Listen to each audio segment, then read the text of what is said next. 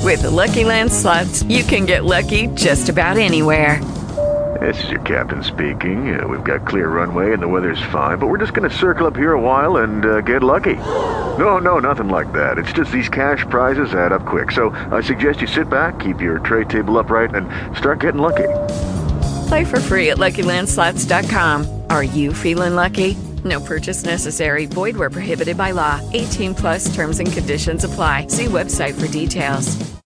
Lucky Land Casino asking people what's the weirdest place you've gotten lucky? Lucky? In line at the deli, I guess? Aha, in my dentist's office.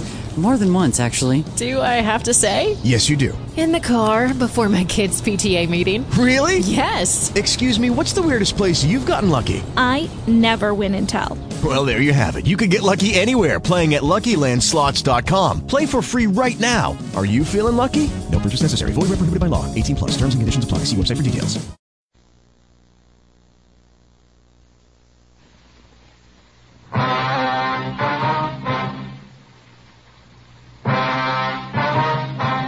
The story you are about to hear is true.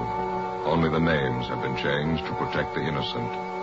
Fatima cigarettes. Best of all, long cigarettes brings you Dragnet.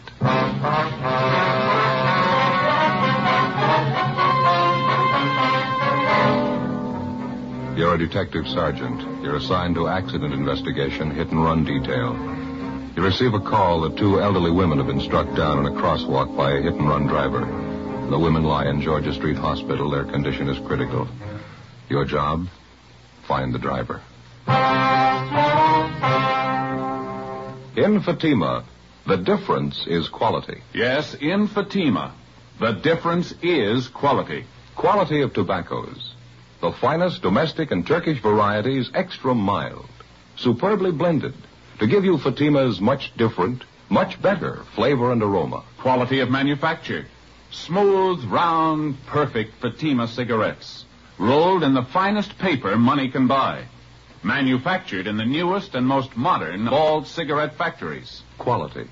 Even to the appearance of the bright, clean, golden yellow Fatima package. So compare Fatima yourself today. You'll find Fatima gives you all the advantages of extra length, plus Fatima quality, which no other king size cigarette has. Yes, light up a Fatima. Your first puff will tell you Ah, that's different. Because in Fatima, the difference is quality.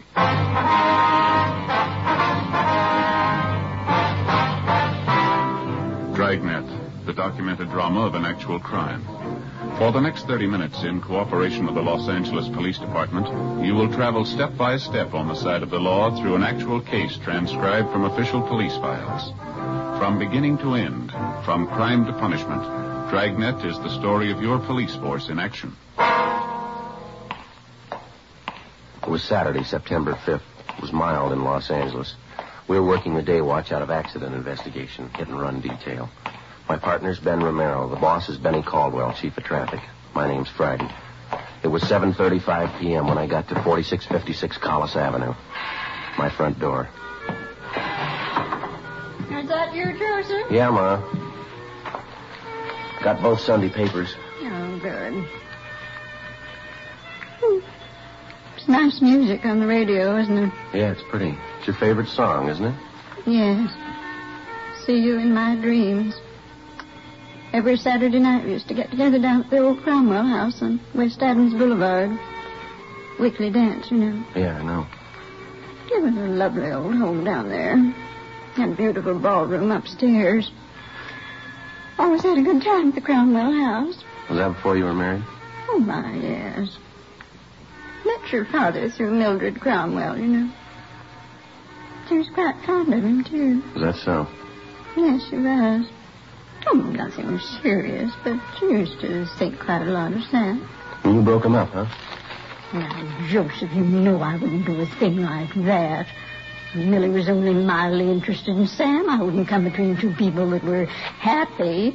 You know that. No, that isn't the way he used to tell it. Said you just broke him up, that's all. Yes.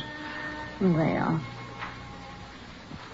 He ever tell you about the time all the girls invited some of the fellows from the Royal Order of the Western Wildlife Protective Brotherhood, Southern Charter, over to the basket raffle? To a what? Basket raffle. All the girls packed tasty lunches, and the boys bid for them at auction. Oh, yeah. It was a warm summer evening, just like tonight. It was a grand affair. Annie Shellman was there with Jim Donahoe, and her father came with Lorenzo Fisher, the Grand Vizier of the Wildlifers. Yeah, sounds like quite an evening. Oh, it was, Joseph, it really was. Samuel bid the highest for my basket. Ten dollars and fifteen cents. I'll always think to this day that's the reason Millie Cromwell's been so cruel toward me. Yeah, could be. You want part of the examiner, Ma?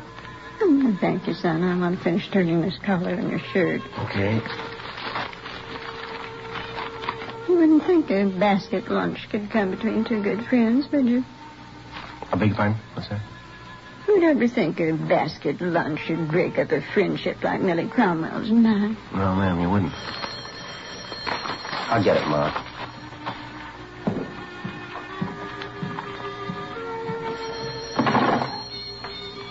Friday talking. This McDermott, Joe. Oh, yeah, Mac. Got a bad one. Two elderly women were struck by hit and run. Well, just a minute, Mac. I can't. Hey, Ma, would you turn down the radio, please? You're all right. Thank you. Yeah, Mac, go ahead. Three blocks west of Riverside on Los Feliz. We have two traffic cars out there now for the preliminary investigation. You, Romero, better roll on it. Right, Mac, right away. I've already notified Romero. He's on his way over to pick you up now. Okay, I'll be ready. Keep me informed. huh? Right, Mac, bye. Did you have to go back to work, Joseph? Yeah, where'd you put my flashlight? Do you remember? That's right here in the desk. Okay, thank you. What is it, son? An accident? Yeah, bad one it sounds like. Hit and run. Who was it? Did they say? A couple of elderly women struck down up on Los Feliz. Isn't that terrible? Yeah, Ma, they're all terrible. Ten minutes after I hung up the phone, Ben arrived, and at 8.10 p.m. we got to the intersection of Los Feliz Boulevard and Commonwealth Avenue. The bodies of the two victims had been removed and taken to the Georgia Street Receiving Hospital. One of the uniformed officers was taking photographs of the scene. His partner was picking up particles of glass and all physical evidence left by the hit and run driver. He identified himself as Officer E.W. Hyde, Unit 61T. Few pieces of the headlight lens and the chrome ring about all. And this is the point of impact, huh? Yeah, that's right. It's 24 feet south of the northerly pavement and about 12 feet east of the westerly curb line. Right in the crosswalk up there, huh? Yeah. And freshly painted, the driver couldn't miss seeing it. could he? Yeah, it's well illuminated. Good street lighting up here. Hyde, were the signals in operation? No, they weren't. Boulevard stopped here, though. Blinkers are all in operation. How far were the bodies of the victims thrown? Body number one was thrown 70 feet. Body number two was knocked 38 feet in the southwest direction. Both came to rest approximately at the center line of the street. Hmm.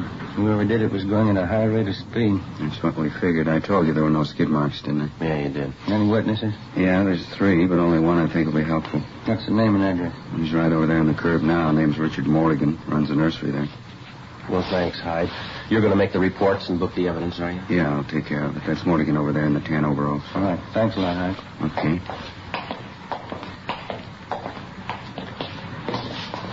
Uh, your name, Richard Mortigan, is that right, sir? Yeah, that's right.